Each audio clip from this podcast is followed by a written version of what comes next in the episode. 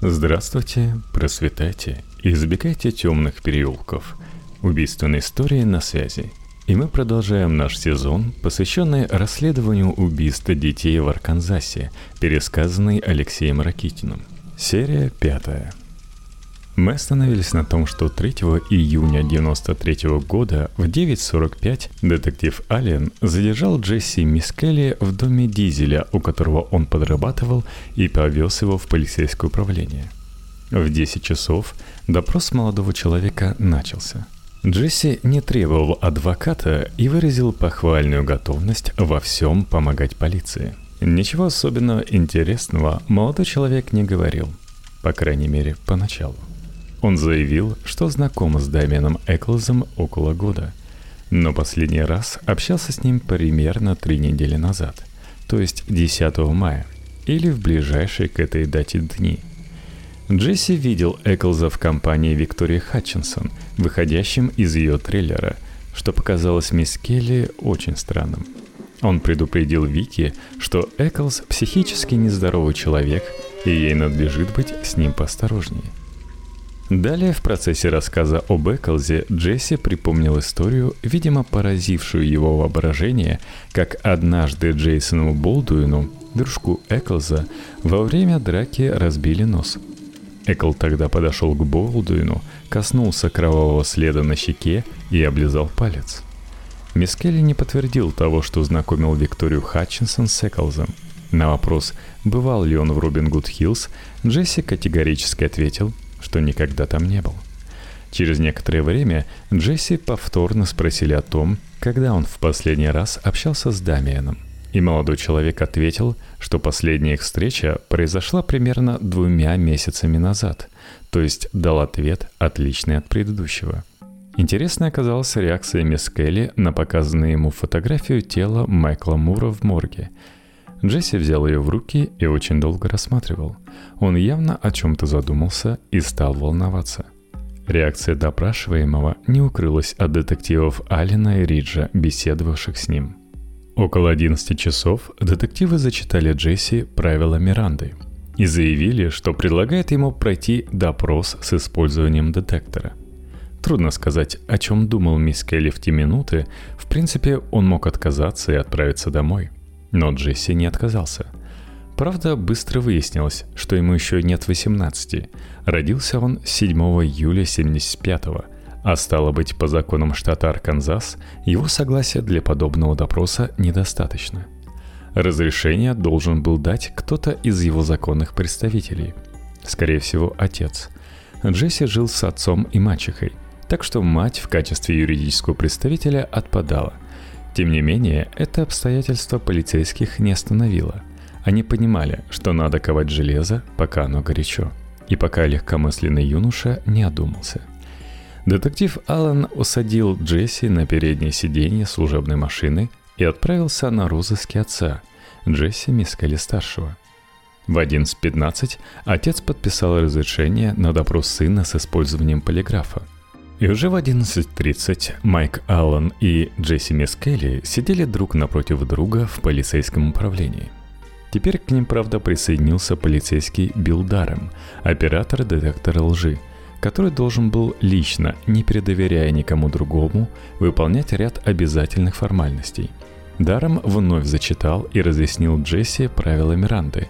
Как вы понимаете, оно начинается со слов «Вы имеете право хранить молчание». Все, что вы скажете, может и будет использовано против вас в суде. Далее Даром задал вопросы о приеме лекарств, влияющих на работу нервной системы, специфических заболеваниях, предыдущих допросах с использованием полиграфа и тому подобное.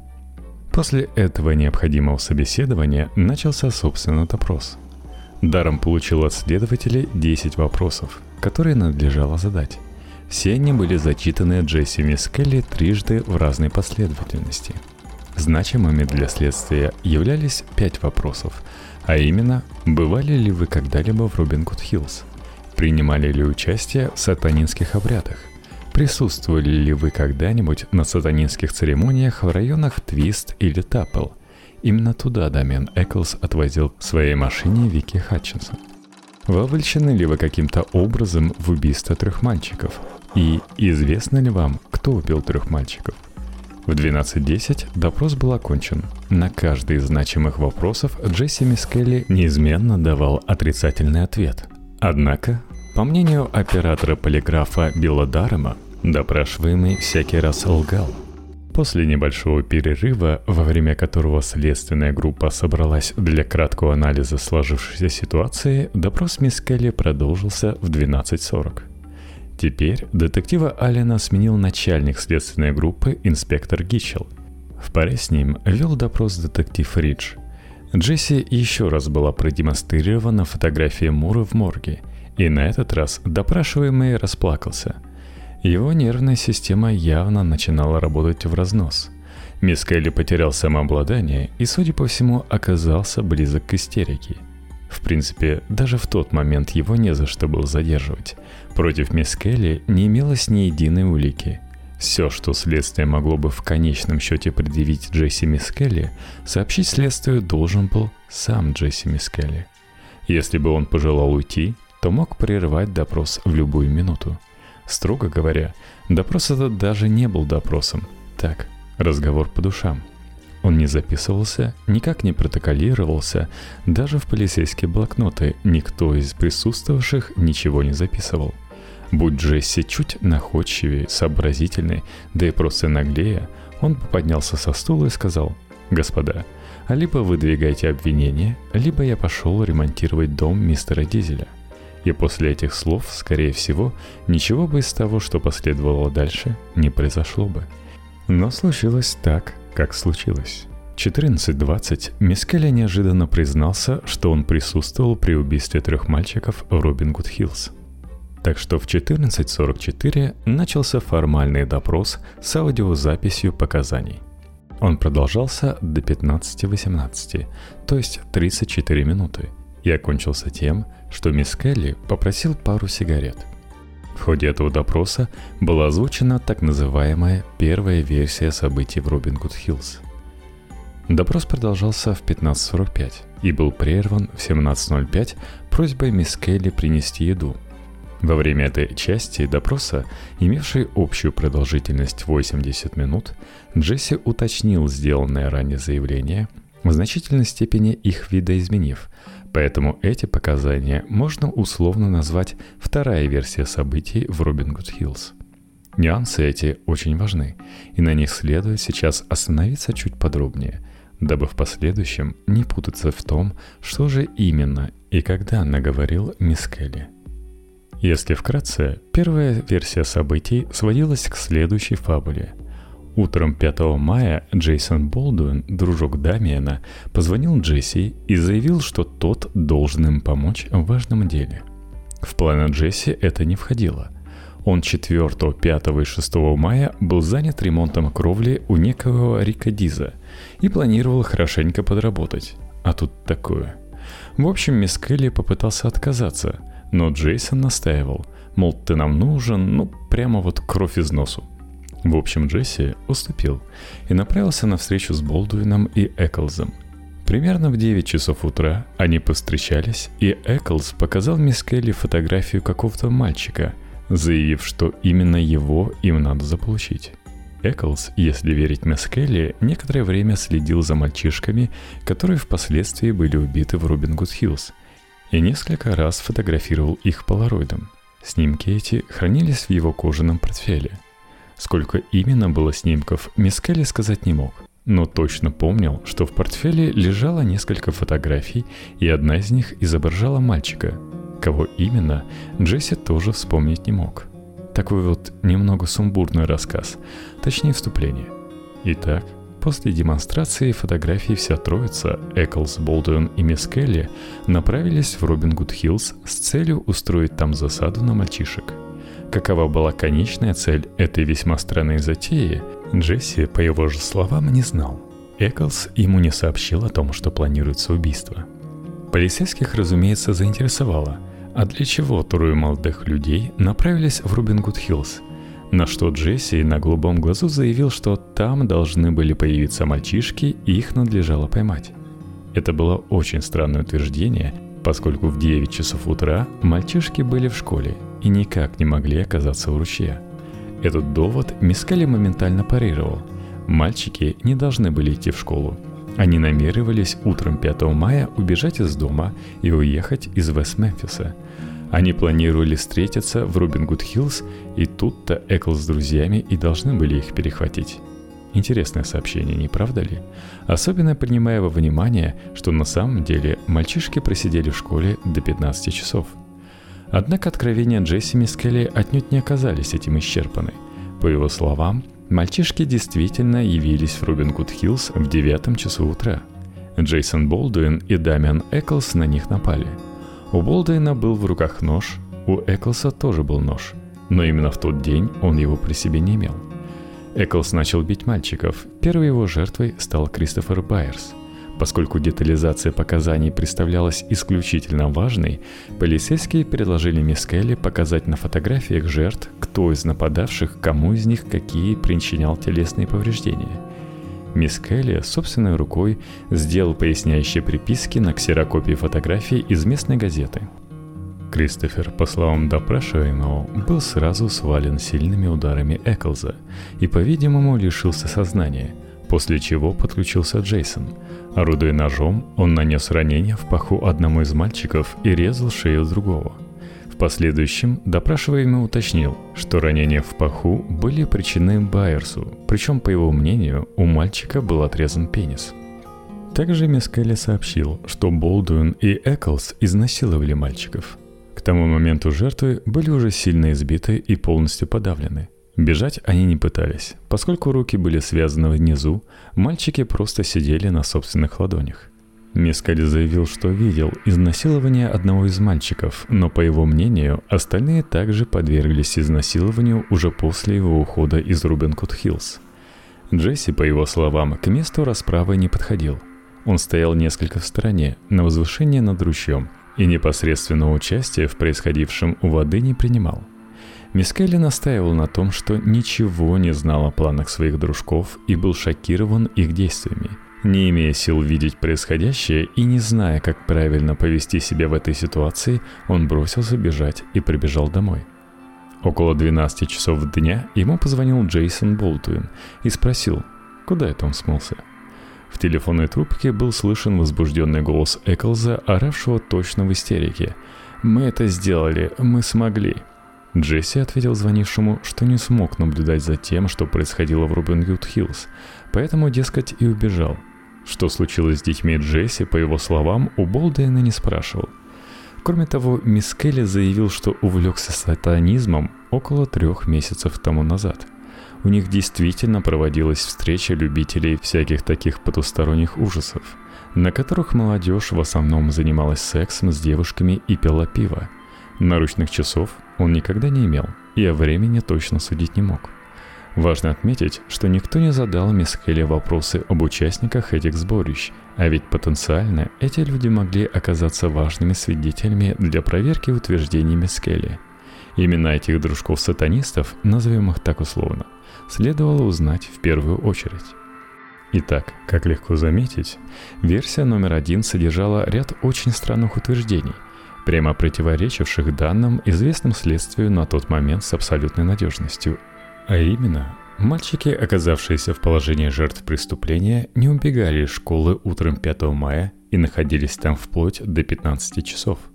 Более того, путь каждого из них уверенно прослеживался примерно до 17.30. Мисс Келли явно порол чушь, сообщая о том, будто второклассники запланировали на утро 5 мая побег из города и с этой целью явились в Рубингуд-Хиллз. Убийство было совершено в интервале 18-20 часов, и в полдень Джесси и Мисс Келли никак не могут с Джейсоном Болдуином обсуждать по телефону случившееся. И, наконец, у Кристофера Байерса пенис не был отрезан. Однако в 15.45 3 июня Джесси Мискелли выдал на гора новый рассказ о событиях в ручье. Версия номер два в общем виде сводилась к следующему. Джейсон Болдуин утром 5 мая позвонил домой Джесси и сказал, что тому надлежит явиться в Робин Гуд Хиллз во второй половине дня. Джесси так и сделал. Вся троица, Эклс, Болдуин и Мисс Келли, встретились в Робин Гуд Хиллз примерно около 6 часов вечера – Мальчики появились несколько позже, ближе к 7 часам. Велосипеды они оставили в стороне. Джесси не видел, где именно, и не знал, что в дальнейшем случилось с велосипедами. Нападение началось с того, что Дамиан Эклс ударил Криса Байерса кулаком. После первых ударов Дамиан поднял с земли палку и бил мальчиков палкой.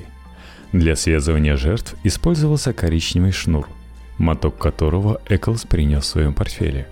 Упомянутой палкой Дамиан Эклс душил лежавшего на земле ничком Байерса – в начале нападения, пока Эклс избивал Байерса, один из мальчиков, Майкл Мур, если верить мисс Келли, бросился на утек.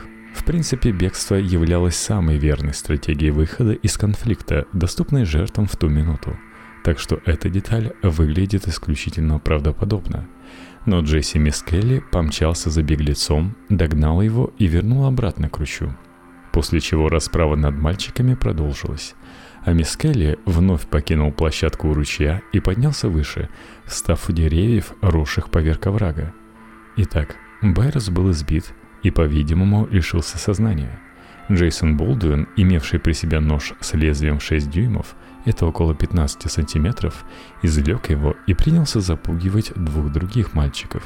При этом он нанес ранение ножом в область головы или шеи.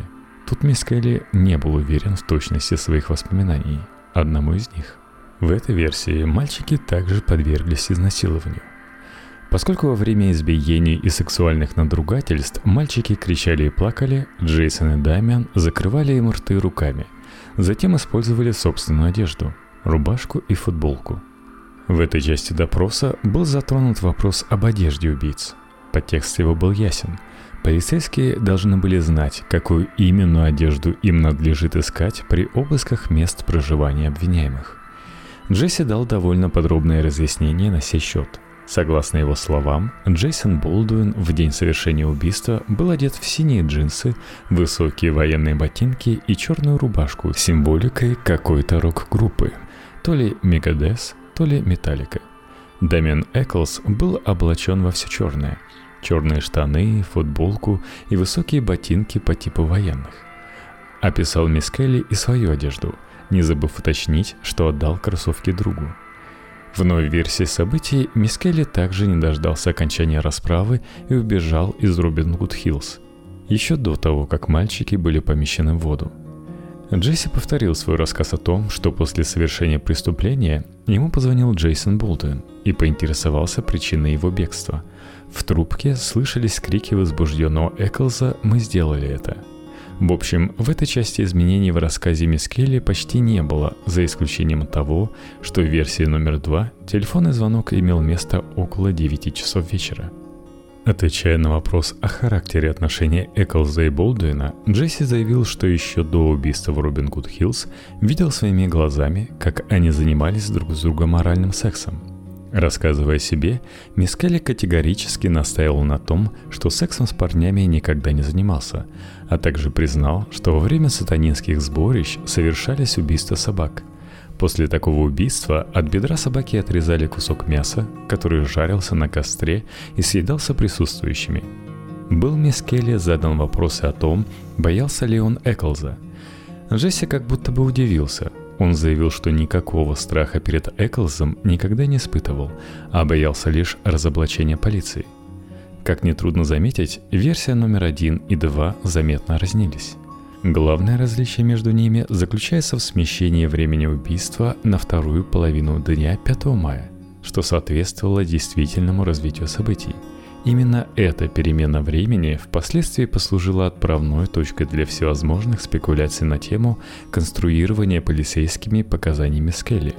Сторонники теории заговора и недобросовестной полицейской тактики с некоторых пор начали подозревать членов следственной группы в том, что пережив во время допроса Мискелли с 15.18 до 15.45, когда диктофон был выключен, использовался ими для инструктажа допрашиваемого.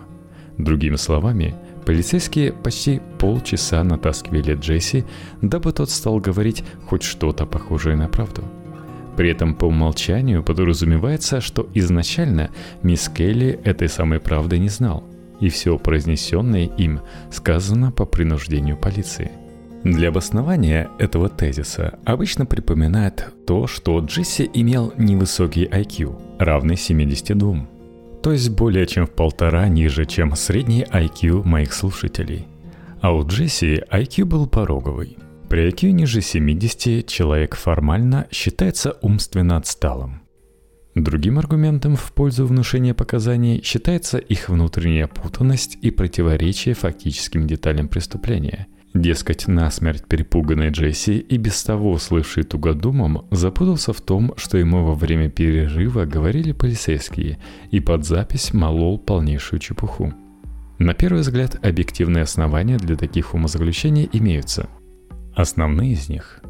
В своих показаниях от 3 июня Джесси утверждал, будто Дамиан Эклс принес с собой некий серый шнур, который использовался для связывания рук и ног жертв. Это утверждение не соответствует действительности, поскольку жертвы связывались шнурками от собственной обуви. Рассказ мисс Келли о намерении мальчиков бежать из Вест-Мемфиса, версия номер один, вообще не соответствует известным данным и является полнейшей отсебятиной. Душение Кристофера Байерса палкой не соответствует результатам судебно-медицинского исследования трупа и также является чистейшей выдумкой – Мальчиков, по-видимому, вообще не убивали в Рубин Гуд Хиллз, поскольку никаких следов крови при осмотре прилегающей к ручью местности 6 мая обнаружено не было. Эти замечания на первый взгляд представляются верными. Однако имеется ряд серьезных доводов, которые не позволяют отмахнуться от показаний Джесси Мискелли и опровергают предложение о внушенности сделанных им признаний, а именно – Мисс Келли совершенно точно указал на то, какие ранения причинялись ножом. Один из мальчиков получил ранение в область паха, Крис Байерс, а другой мальчик был ранен в области лица. Действительно, у Стиви Бранча были описаны ножевые порезы на левой стороне лица длиной 4,7 см.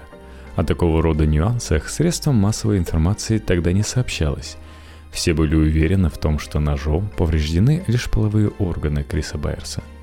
То, что мисс Келли ошибочно утверждал, будто Болдуин отрезал Байерсу пенис, имеет простое логичное объяснение.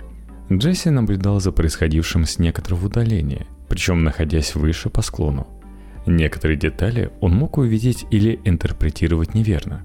Тут самое время припомнить о достоверности свидетельских показаний, которые по определению не могут быть стопроцентными – Упоминание палки, которой Эклс якобы душил Криса Байерса, кажется на первый взгляд грубой и явной ошибкой Мискелли.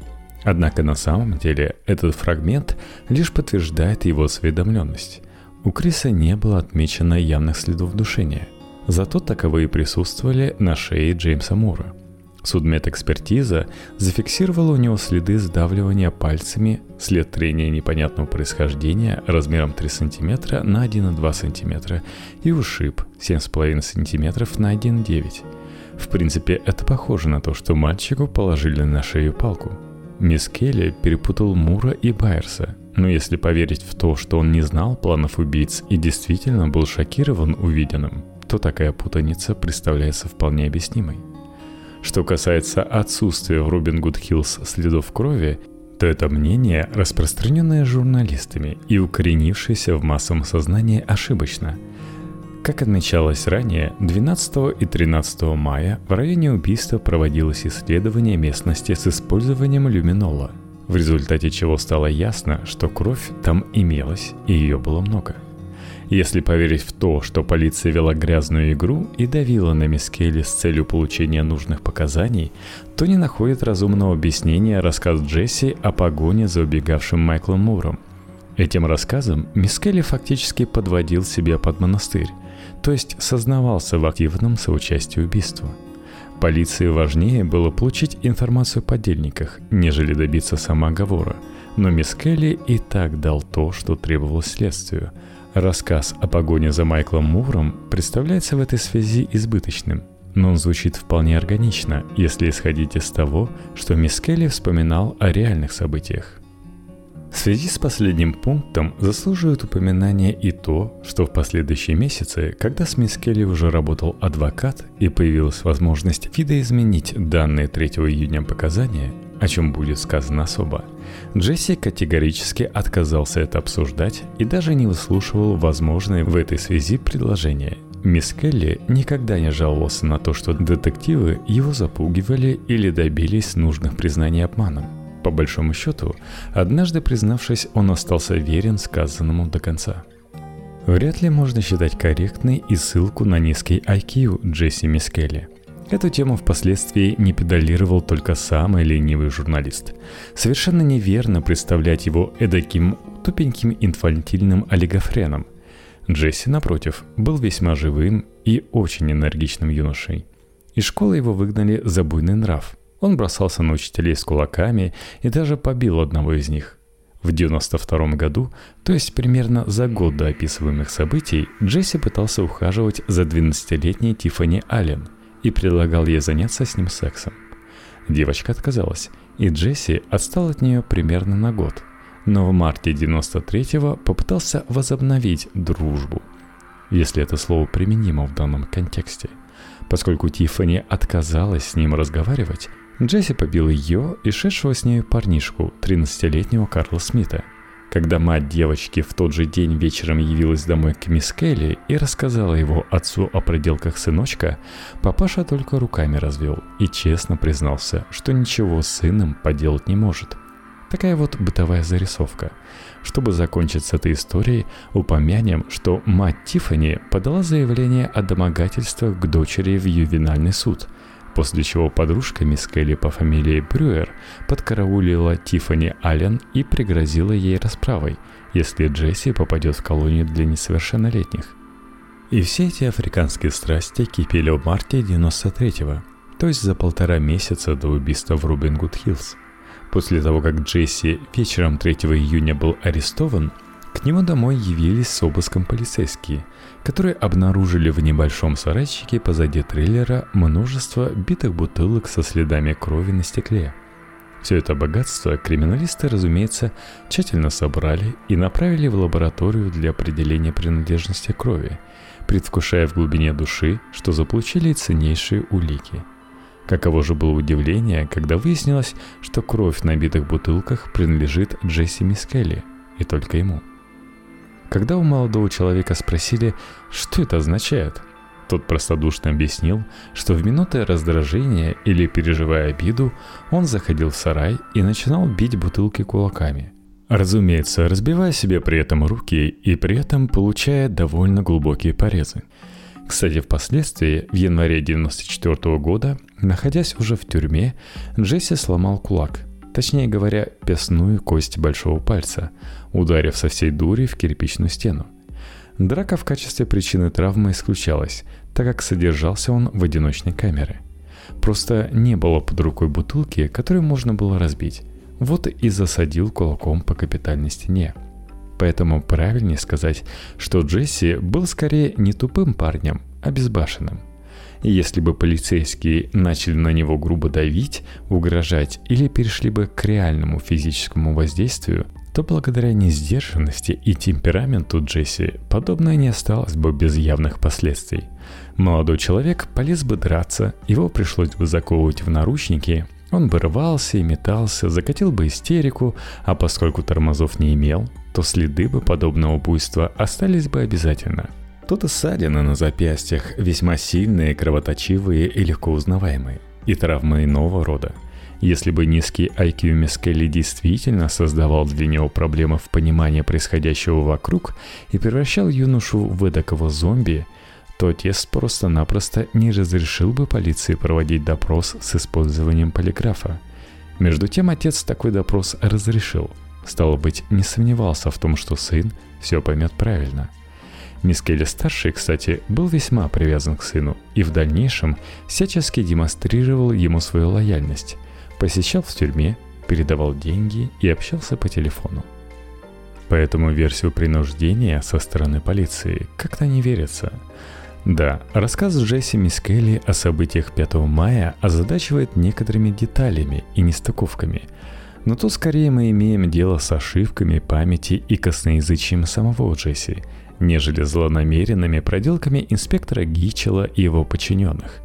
Вся эта история с неожиданным и субурным признанием Джесси оставляет именно такое ощущение – Арест этой компашки, Эклса Болдуина и Мискали, а также обыски их проживания уже утром 4 июня 1993 года стали сенсацией. Сначала местной, а затем и общегосударственной. И в тот же самый день следственная группа получила новую вводную информацию, причем оттуда, откуда, казалось бы, сюрпризов уже ждать не приходится – Речь идет о новом заявлении Айрона Хатчинсона, того самого восьмилетнего мальчика, которого в конце мая старший инспектор Гичел направил на психиатрическое свидетельствование. Что стало причиной нового допроса, непонятно. Нигде никаких указаний на сей счет отыскать не удалось. Если же говорить об интуитивном ощущении, то оно заставляет подозревать излишнюю болтливость мальчишки, брякнувшего во время экспертизы что-то сильно не в попад – что-то такое, что заставило врачей насторожиться и обратиться в полицию с предложением еще раз поговорить с важным свидетелем. Как бы там ни было, из содержания допросов Айрона, последовавших 4, 6 и 9 июня 93 можно понять, что мальчик сначала имел доверительный разговор с детективом Браем, а уже после этого его официально трижды допросили, что называется под запись. Итак, что же поведал восьмилетний важный свидетель на этот раз?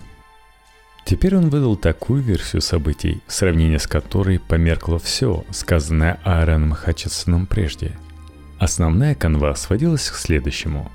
5 мая, в день гибели мальчиков в Робин Гуд Хиллз, Виктория Хатчинсон, мать Айрона, действительно забрала его из школы и на своей синей Тойоте привезла домой. Произошло это после 15 часов – Тут имело место полное совпадение с тем, что Айрон утверждал ранее. Но далее уже сюжет его повествования делал замысловатый зигзаг. После приезда домой Айрон вдруг вспомнил об имевшем место накануне разговоре с Джесси Мискелли. Тот являлся, напомним, соседом Хатчесонов и жил буквально через дорогу от них. Оказывается, еще во вторник Джесси предупредил Айрона насчет того, что его дружкам устроят в Рубин Гуд Хиллз засаду – Удивительно, но Айрон почему-то не предупредил об этом своих друзей, с которыми пробыл в школе по меньшей мере 6 часов. Но это не самая большая странность в его рассказе. Итак, после возвращения из школы Айрон резво вскочил на свой велосипед и помчался. Куда же он помчался? Правильно, в Робин Гуд Хиллз на выручку друзей. Он приехал туда в то время, когда в районе ручья никого еще не было, и залез на высокое дерево – Находясь там, он увидел, что в Робин Гуд Хиллз появилось пятеро молодых мужчин. Одного из них он узнал. Это мисс Келли. Да-да, тот самый, который Джесси, который сосед. Мужчины дождались, когда к ручью подошли Крис Байерс, Стиви Бранч и Джеймс Майкл Мур, и схватили их. Далее последовало избиение мальчиков. Правда, тут сразу следует оговориться, что во время различных допросов Айрон описывал детали происходившего по-разному. В одной версии он залез на дерево до начала насилия, в другой приехал на велосипеде в тот момент, когда его друзья уже были пойманы. В эти детали мы углубляться не станем, ввиду очевидной бесполезности этого занятия. Все июньские рассказы Айрона – это вполне очевидная выдумка, и нам сейчас важно составить лишь общее представление о том, что же именно он тогда болтал – конце концов, таинственные убийцы обнаружили Айрона Хатчинсона. В ту минуту он решил, что его сейчас тоже станут бить и убивать. Но злобные преступники убивать его не стали по той простой причине, что они уже собирались уходить из Рубин Гуд Хиллз. Поэтому они поручили Джесси Мискелли убить Айрона Хатчинсона и замести все следы. После этого удалились, даже не прихватив с собой велосипед Айрона. Джесси убивать мальчика не стал – они ведь были соседями и друзьями. А соседи, как известно всем второклассникам, не убивают. Но попросил его помочь замести следы. И Айрон помог Джесси перенести в ручей связанных друзей. По утверждению Айрона, он лично принимал в этом участие, то есть помогал переносить тела своих связанных друзей в ручей. Глупенький мальчик даже не понял, что, брякнув эдакое, признал собственное соучастие в убийстве – в конце концов, бросив тела Криса, Стиви и Майкла в воду, Айрон вскочил на велик и отправился домой. После чего съездил с мамой в магазин и так крепко дрых ночью, что проспал время подъема в школу. А поутру пошел в школу, как ни в чем не бывало. Понятно, что ни один разумный полицейский, имеющий хотя бы минимальный опыт и здравый смысл, не смог бы поверить в возможность описанной Айроном последовательности событий – Искусственность рассказа мальчика вполне очевидна и доказывается не только массой внутренних противоречий, но и общей психологической недостоверностью отдельных элементов его повествования. С точки зрения восьмилетнего мальчика подобная история вполне могла произойти, и это было бы увлекательнейшее приключение для пересказа его в кругу друзей. Но полицейские не дети – Инспектору Гичелу, выслушавшему всю эту ахинею в разных вариантах, по крайней мере, четыре раза в течение пяти дней было о чем задуматься. Ситуация получалась двоякой. С одной стороны, в кутузке уже сидел мисс Келли и два его дружка. Причем мисс Келли раскололся по полной и топил не только себя, но и друзей. Но с другой, мисс Келли попал в поле зрения следственной группы как раз благодаря Айрону Хатчинсону и его мамаше – и схема эта выглядела вполне логичной до тех самых пор, пока мальчик не начал фантазировать на тему непосредственного наблюдения за процессом убийства. Потому что как только он стал нести эту чушь, сразу появлялись вопросы о доверии ко всему, сказанному им до 4 июня, так и после. С одной стороны, Айрона нельзя было объявлять лжецом и сумасшедшим. Он объективно работал на обвинение – это был потенциальный свидетель обвинения, но с другой, принимать всерьез его чепуху тоже было нельзя. Выдумки Айрена, если бы только их услышал судья, присяжные и адвокаты обвиняемых уничтожили бы обвинение, что называется, на корню, буквально взорвали бы. Думается, Гитчелл и его подчиненные, услыхав дополненную версию показаний Айрона Хатчинсона, схватились за головы, причем буквально – можно допустить, что какой-нибудь особо эмоциональный детектив даже закричал «Да что несет этот мелкий?» Ведь нельзя было сказать ему «Малыш, ты врешь, и мы это видим, заткнись». Подобное давление на свидетеля явилось бы должностным преступлением. Что же случилось с Аароном? Почему он повел себя столь странным образом? На самом деле, ничего особенно удивительного не произошло – с точки зрения психологии свидетельских показаний, данный случай можно считать довольно тривиальным. Аарон рос в неполной семье. Мама его была женщиной, мягко говоря, проблемной. Мальчику явно не хватало позитивного мужского примера перед глазами. Даже старший брат подолгу проживал отдельно – Неудивительно, что внимание крутых детективов, здоровых мужиков с латунными значками и настоящими пистолетами поразило воображение юного свидетеля. Ему льстило уважительное отношение, проявляемое к нему лично и его словам.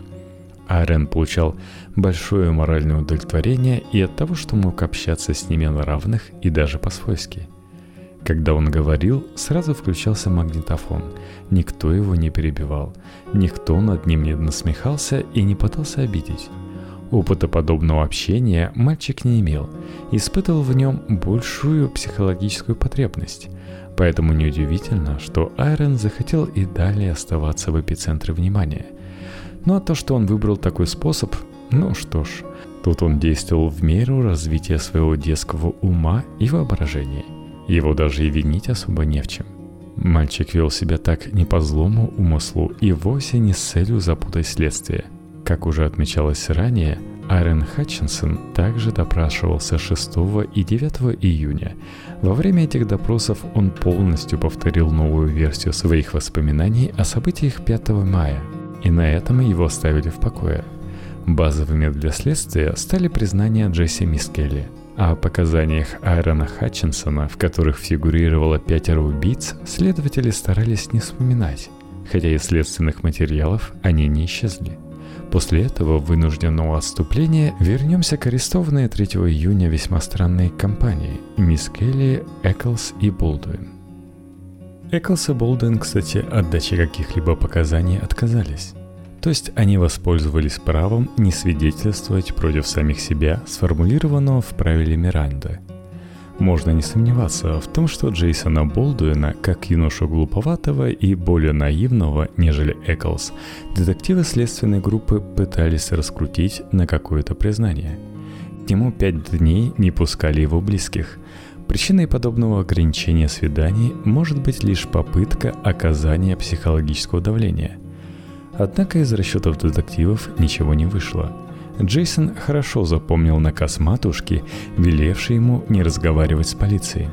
9 июня к нему впервые на 20-минутную встречу были допущены мать и отчим Энджела и Терри Гриноу. Чтобы более не возвращаться к этому вопросу, отметим, что местонахождение отца арестованного подростка Чарльза Ларри Болдуина оставалось в тот момент неизвестно, и поэтому он на свидание с сыном не появлялся – Впоследствии полиции удалось его отыскать, о чем в своем месте будет сказано.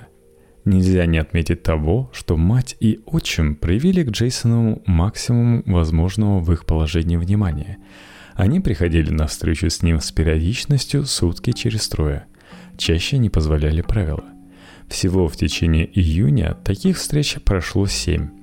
Впоследствии Джейсон написал стихотворное послание матери, этакую балладу, в которой благодарил ее за любовь и поддержку. Несмотря на все свое косноязычие и явно не аристотелевский интеллект, Болдуин оказался не лишен некоторых похвальных человеческих качеств и явно был способен испытывать чувство благодарности и искренней привязанности – 7 июня, в понедельник, окружной судья Дэвид Гудсон назначил арестованным адвокатов, ввиду того, что ни они сами, ни их родственники нанять защитников не могли из-за крайнего материального стеснения. Интересы Эклса должны были защищать Вэл Прайс и Скотт Дэвидсон, Болдуина, Пол Форд и Джордж Робин Уэдли-младший, а мисс Дэниел Стидман и Грегори Кроу – Дэниел Стидман оказался наиболее преданным из защитников, если уместно так говорить, применительно к адвокатам. Он защищал интересы Джесси даже в тех ситуациях, в которых сам Джесси о защите уже не думал. Стидман очень многое сделал для поддержки своего подзащитного, и их деловые отношения продлились многие годы, чего нельзя сказать об отношениях прочих защитников с его подельником. Те же самые дни произошло примечательное событие – которое в современной историографии этого расследования обычно не упоминается, хотя оно заслуживает безусловного к себе внимания. 7 июня, то есть на четвертые сутки со времени ареста, репортеры нескольких газет и съемочная группа местного телевизионного канала договорились об интервью с отцом Джесси Мискелли. Его тоже звали Джесси, поэтому сына и отца различали, используя дополнение «младший» и «старший». В процессе общения тележурналист спросил мисс Келли-старшего, допускает ли тот, что сын его действительно находился в Робин Гуд Хиллз с убийцами. На что отец дал, мягко говоря, странный ответ. Дескать, сын мог там быть, но он не верит в его вовлеченность в преступление. Если быть совсем точными, то ответ и вопрос прозвучали так. Был ли он с ними? Он мог быть с ними – но я не поверю в то, что он имел с ними что-то общее. То есть отец не только фактически признал возможным присутствие сына на месте преступления и его знакомство с убийцами, но и не поставил под сомнение сделанное сыном признание – Заметьте, Джесси-старший ничего не сказал о неправомерных действиях полиции, о возможном давлении на сына, который допрашивался в отсутствие адвоката, о сомнениях в истинности сделанных им признаний и тому подобного. Ничего этого не прозвучало. Отец даже не упомянул о низком IQ сына. Причем важно помнить о том, что мисс Келли-старший был в прошлом судим – имел тюремный опыт и вряд ли сохранил в душе хорошие отношения с правоохранительными органами. И тем не менее, он не поставил под сомнение их работу. Это могло означать только одно. Отец внутренне был убежден, что Джесси-младший говорит правду. Никто его не запугивал, не дурил ему голову, и все сказанное им на допросах очень близко к истине – кстати, опасаясь повторения такого рода инцидентов, адвокату Стидману пришлось провести разъяснительную работу с косноязычными родственниками подзащитного и пресечь на корню их игры в цицеронов. Этот момент впоследствии оказался крайне неудобен обвиняемым. Много позже, уже во время суда над Джесси Мискелли, его адвокат заявил официальный протест на предъявление присяжным видеозаписи от 7 июня, содержавший этот диалог. И защитника можно понять.